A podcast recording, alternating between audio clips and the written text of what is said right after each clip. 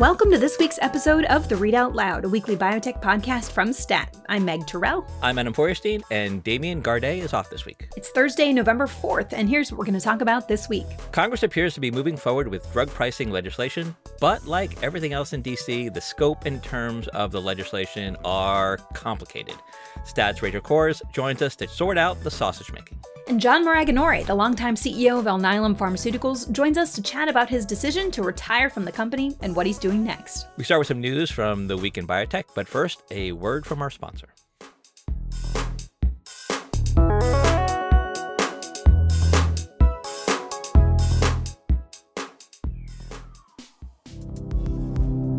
Hi, I'm Angus McCauley from STAT.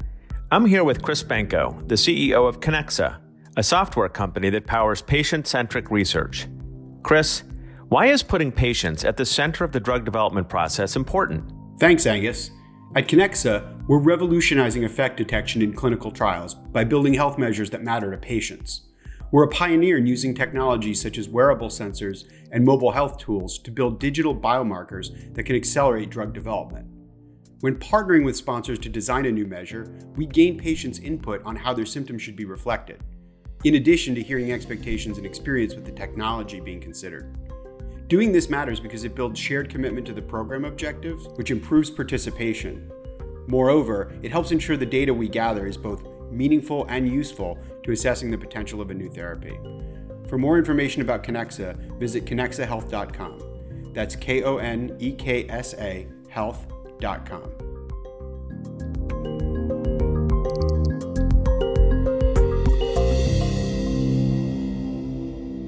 So, Meg, as always, there's COVID vaccine news this week. Uh, tell us about it. Yeah, I mean, probably the the biggest news, especially for parents of kids between ages five and eleven, is that uh, the whole sign-off happened. There was a big C D C advisory committee meeting on Tuesday about Pfizer and BioNTech's vaccine for this age group. The C D C director then adopted their unanimous vote, and kids have already started getting the vaccine. So, you know, there's a lot of pent-up demand among very eager parents right away, and some are even frustrated that they couldn't get uh, appointments immediately. Um, but, you know, we're going to see it kind of uh, peter out, probably. We're going to see that initial huge demand from parents. And then we know from polling that, you know, maybe sixty percent of parents are either on the fence or don't want to get the vaccine for their kids. So we're in a period where a lot of kids are starting to get their first shots and maybe fully protected by Christmas. Um, but then others are really going to hold off. But there's a big hope that this will not only protect kids, as it was pointed out that this is a top ten cause of death in kids in this age group, um, but that it'll also help them get back to school, fewer disruptions to in-person learning, and, and help us kind of reach um, a kind of lower rate of transmission in general in the pandemic. So that's very exciting. As for parents of even younger kids like me, we're still going to have to wait a little while. Pfizer, uh, in its earnings update, said they'll have data for kids down to age two by the end of the year, and in the first quarter for um, babies down to six months. But it's not clear how much safety data and safety follow-up they'll need to be able to file. So that is at least a few months off. And Moderna reported third quarter earnings uh, this morning as we were getting ready to podcast, uh, and the numbers look a little bit worse than people expected. Yeah, this was a big surprise, and it really drove Moderna's stock down on Thursday morning. Um, essentially, they they lowered their uh, outlook for this year, now predicting that they'll deliver seven hundred to eight hundred million doses this year. That's down from eight hundred million to a billion they were predicting to deliver. Um, and then they lowered their product sales forecast, too, to fifteen billion to eighteen billion dollars, down from twenty billion dollars predicted last quarter. So that's as much as five billion dollars in a shortfall uh, they're now seeing. And some of that seems to be manufacturing delays and some issues there, and some doses getting pushed out into next year. Uh, they're also saying that uh, because of a deal with the African Union and delivering more doses to lower income countries, uh, that the shift in how much uh, they're getting paid for these doses is changing too. So, you know, shifting out what the, the U S doses, which cost more, into next year kind of changes how much they're recording in revenue. But there's kind of a bigger question. You know, they gave twenty twenty-two guidance of seventeen billion dollars to twenty-two billion dollars. Um, some are pointing out maybe that's a little bit lighter than the street expected, or at least modest in terms of their capacity. And that's kind of raising questions for demand next year for these vaccines in general. And you're seeing stocks across the board in this space get hit. Pfizer's down. BioNTech was down seven percent at one point on Thursday. Um, Novavax down too. So just kind of questions about the duration, I think, of demand uh, in this space, which honestly, if we didn't need COVID vaccines anymore, I think humanity would be pretty happy, but it's not so good for these stocks. Yeah. So you're saying like these stocks have been bid up, the valuations have been bid up, kind of assuming that COVID vaccines were going to be a long-term business uh, and maybe maybe they're not going to be as durable as people expected. Right. And we'll have to see if it turns into a flu shot-like market. Adam, there was some other news from Moderna this week in the therapeutic space. Tell us about it. Yeah, it was sort of a, a little bit of a minor update. You know, uh, Vertex had their third quarter earnings call this week, and they talked a lot about a breakthrough that they had, kind of a scientific breakthrough they had for the ten percent of patients with cystic fibrosis who don't make any of that C F T R protein and therefore are really not helped by all of the medicines that Vertex already sells to treat patients with with C F. And and so they're, they've partnered with Moderna to uh, on a technology that try to that's going to basically create an inhalable mRNA medicine that these patients might be able to use to sort of get the same kind of benefit that all the, the other ninety percent of C F patients get. And and the breakthrough is really around delivery uh, and trying to get that medicine into the lungs. And that's been a real struggle for companies who are kind of who are looking at this target population. And they say they've made a breakthrough. Now it's only in animals at this point. They have not yet tested this in humans, uh, in, in actual patients, but that probably will come next year. So it's a really interesting development. You know, obviously Vertex has been, uh, you know, has a this blockbuster franchise with C F drugs. Uh, and, you know, they've been trying to figure out how to help that that last ten percent. Um, and also for then for Moderna, you know, obviously, we just as we discussed, Moderna is known now as a vaccine company, particularly around COVID. But, you know, the ultimate goal of the company is to use mRNA to also develop drugs and therapeutics. And this may be one promising avenue.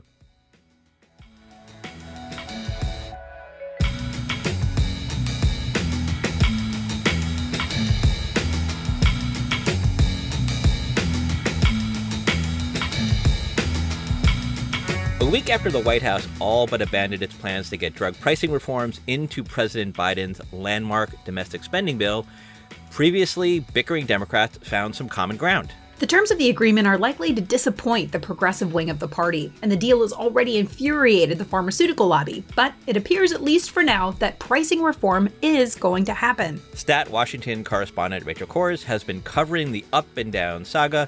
She joins us now to talk about it. Rachel, welcome back to the podcast. Thanks for having me.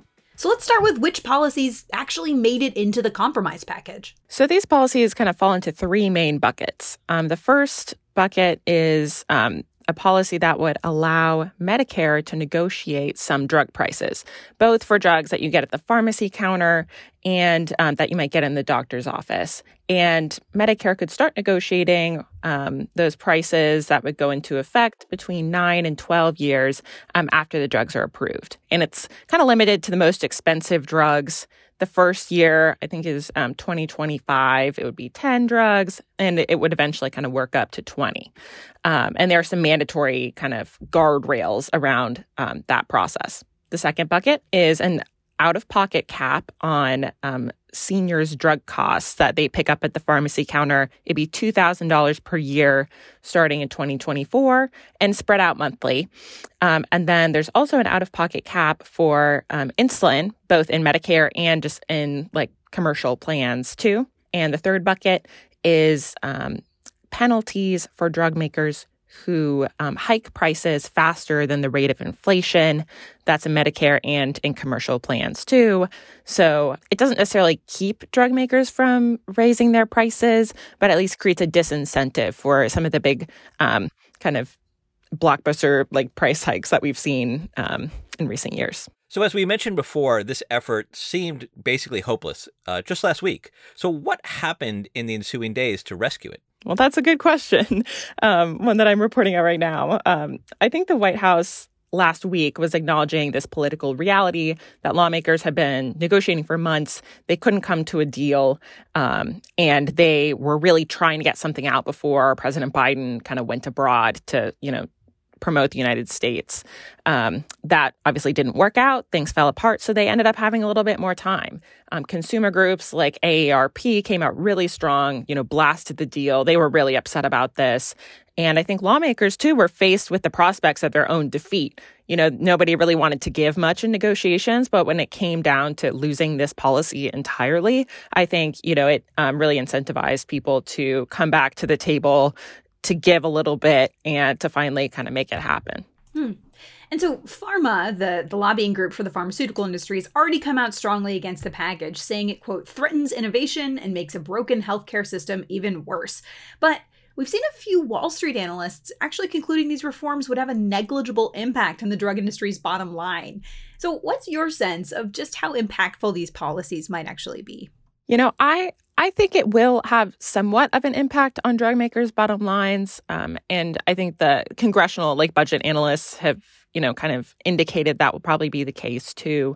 Will that cut to their bottom line come from their research budgets? That's not clear to me. Um, and I think they certainly can change their business practices to some degree to work around some of this. For example, with like the caps on price hikes, maybe they could launch a drug a little bit higher and just have a little bit more predictability um, in the price hikes over time.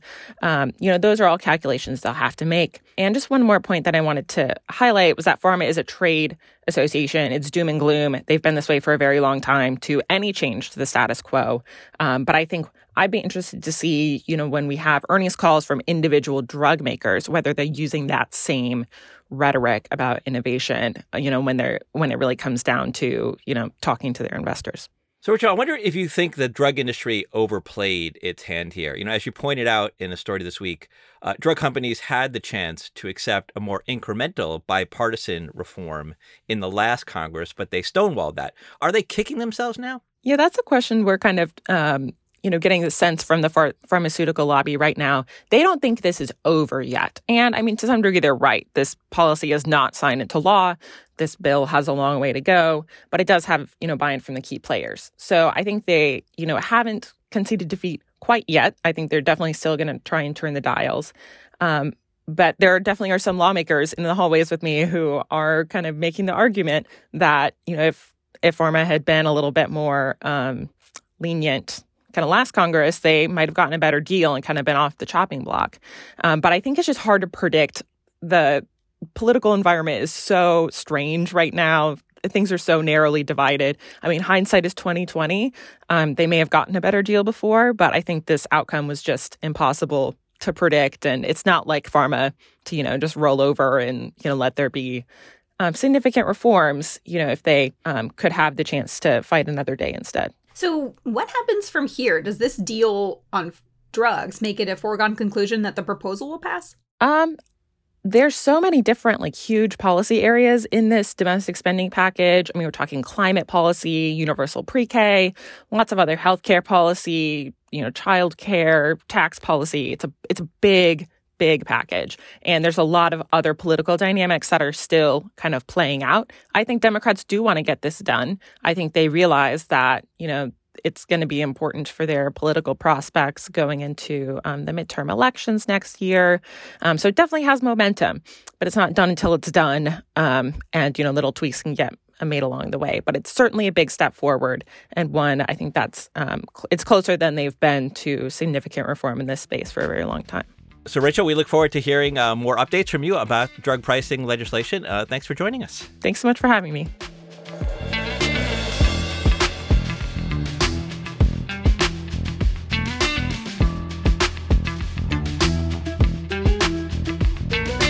So if you caught last week's show, you heard us chat briefly about the breaking news that John Maraganore, longtime C E O of Alnylam Pharmaceuticals, was stepping down after almost twenty years at the company. Yeah, we promised to grab John and drag him onto the podcast to talk about his decision.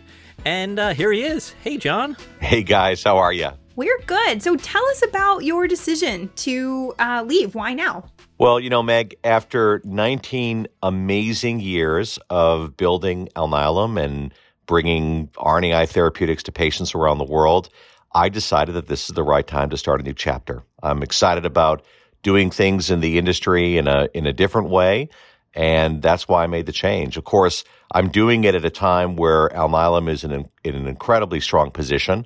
it's sort of like having your kid finish college and, you know, get ready to go off into the real world. Uh, it's really that type of feeling. And obviously a big part of that is having a great successor with Yvonne Greenstreet, who's going to be taking over the the C E O role at the beginning of next year. So when you made your announcement last week, John, uh, Alnylam stock price fell. Um, and I don't know, maybe that's like an ego boost. People like can't imagine Alnylam without you. Um, the news seemed to take people by surprise. I wonder, uh, you know, were you surprised by the market's reaction? You know, I was, Adam. I, I didn't find it an ego boost at all, you know, uh, because because I, I do have uh, significant interest in Alnylam um, stock performance uh, as a as an employee as well. Um, look, I, I think it was a bit of a surprise, and maybe we could have done a better job to help people understand the timing of, of what I was thinking about. But look, I think obviously we've seen the stock recover. I have no doubt on where the stock is going to go longer term. It's a great company. It's got such great prospects, and you know the science will continue to del- to deliver and help patients. And if we do that, um, the the value will continue to grow as a company. And tell us a little bit about Yvonne Greenstreet, your successor. Um, how you decided on uh, Doctor Greenstreet, and you know whether she'll have kind of a different approach, you think, or just anything you can kind of tell us about her. Well, Yvonne is amazing. She's she's um, somebody I I had to try really, really hard to recruit about five years ago. Um, and she was, at the time, she had left Pfizer. She was independent. You know, I've always been always been a big admirer of her when I when I met her in, at both at Pfizer and also at G S K. And um, I was able to get her to join the team.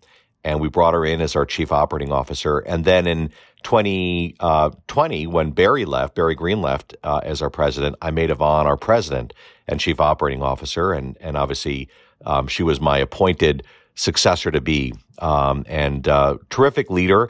She is going to really continue on the path that we have been set for uh, Alnylam. This new five-year strategy, Alnylam P to the fifth by twenty-five, she co-authored it with me. So she's completely bought into that strategy and that path forward, and she will lead it there. Um, what she will bring to the table is actually a lot of experience in growing and scaling global uh, complex biopharma companies, and that'll be something which will help Alnylam for the future for sure. So, John, you know, the story of Alnylam and R N A interference, you know, it has been pretty well told. You know, under your watch, you guys managed to take this fledgling technology, you know, it won a Nobel Prize, and you transformed it into actual medicines that are helping patients.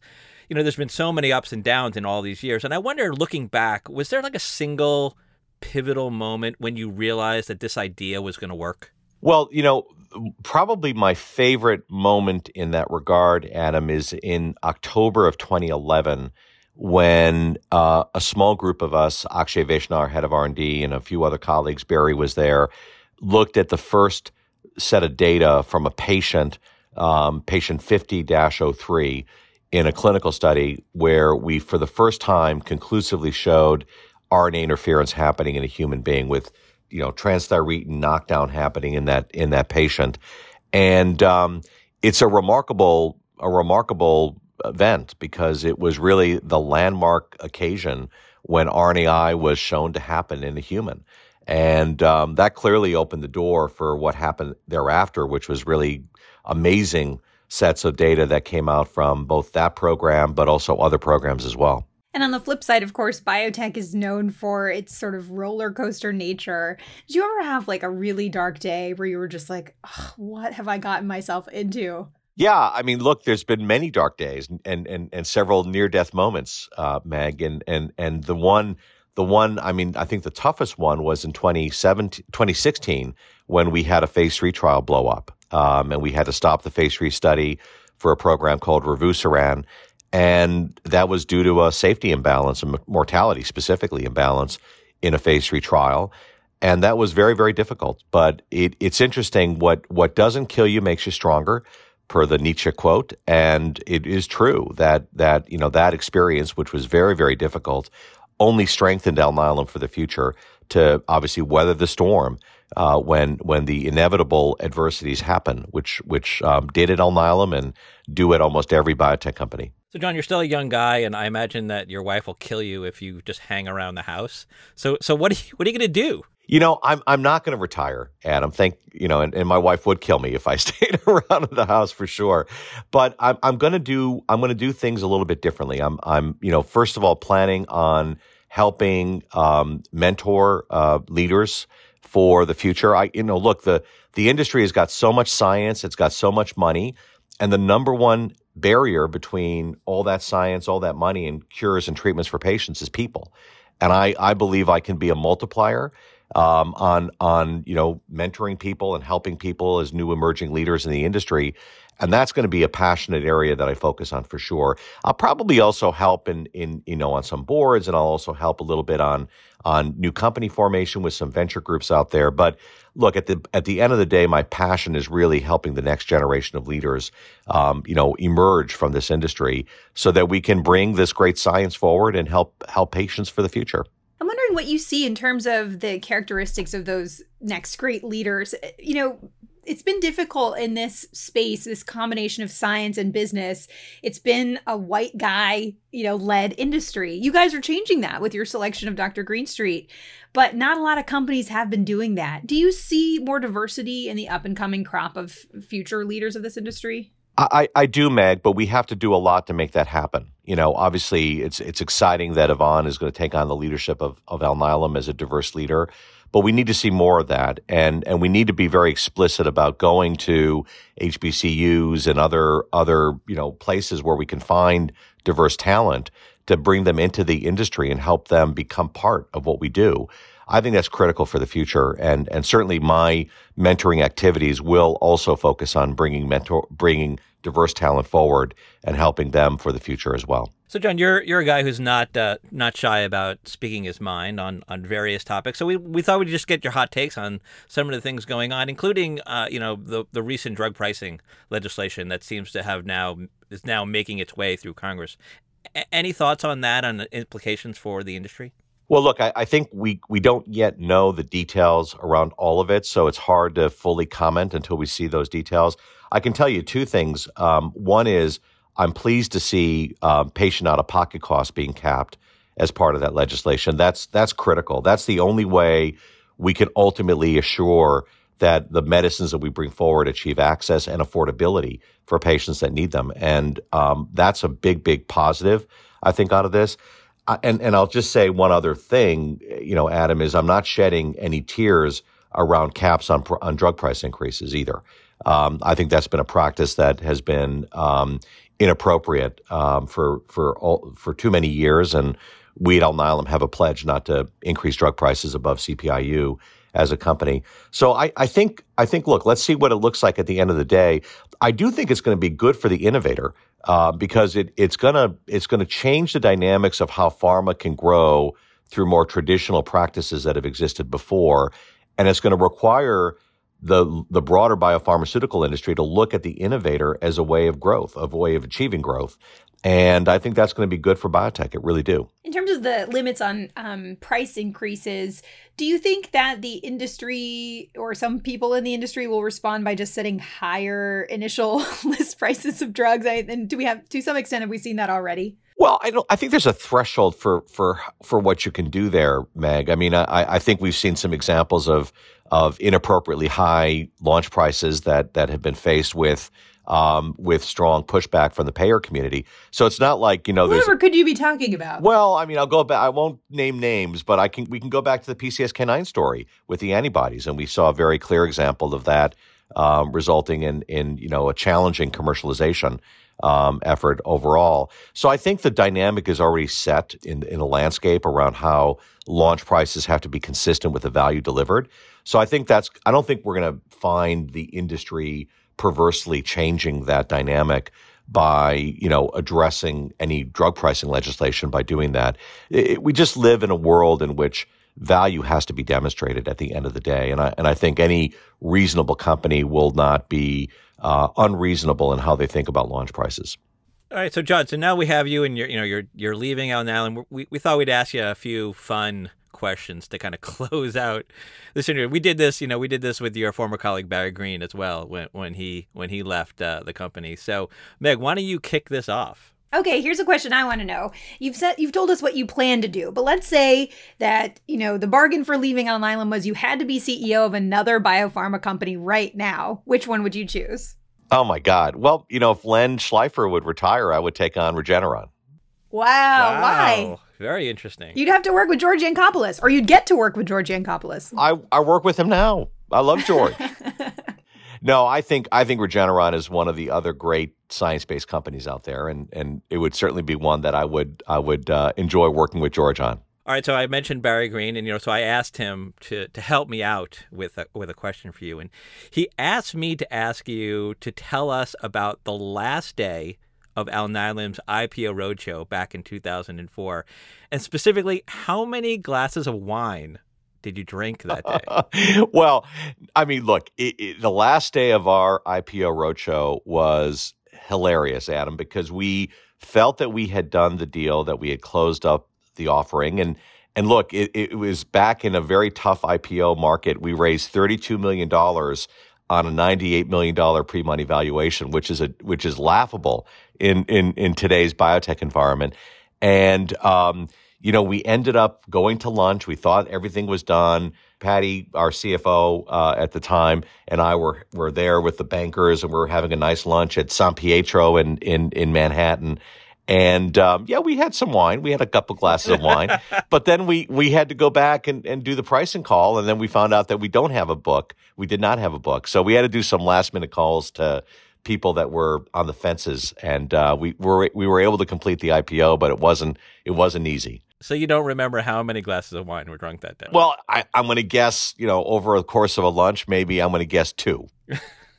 I'm going to guess a few more were drunk yeah, after you say, had that I'm entire say that's ordeal. An underestimation. Many more after that. Many more, Meg. Uh, here's another question. Um, Adam pulled a description of you from uh, Kevin Starr, the venture capitalist, uh, from a profile that was written by Ben Fidler, um, who describes you as, quote, John was the prototypical geeky scientist at the bench. He communicated that way. He looked the part. He was very studious.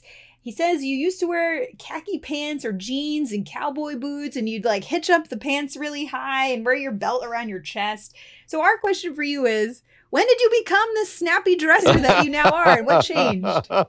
Well, I, I think it I think it comes down to my wife, Christine. She she's the one that did that, so I owe her all the credit for that. Yeah, she's definitely improved your dress code, or your, your dress. Low you bar, know, I mean, I, low bar, Adam. I have to say, we, we were we were th- talking about this earlier because like. You always got those snappy jackets on. You know, you're, you're always looking good. Thank you, Adam. it, it sometimes sometimes you need a little G Q with the I Q and E Q. Good line.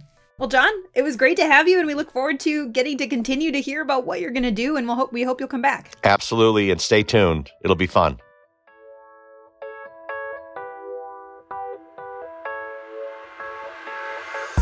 That does it for another episode of The Read Out Loud. Thank you to Teresa Gaffney for producing this week's episode. Our senior producers are Hyacinth Empanato and Alyssa Ambrose, and our executive producer is Rick Burke. And our theme music is by Brian Joel. And we'd love to hear from you. Tell us what you like about this week's episode, what you didn't like, and if you think anything's going to change with drug pricing. You can do all of that by sending us an email at readoutloud at stat news dot com. And if you like what we do, leave a review or a rating on Apple Podcasts or whichever platform you use to get your podcasts. See you next week.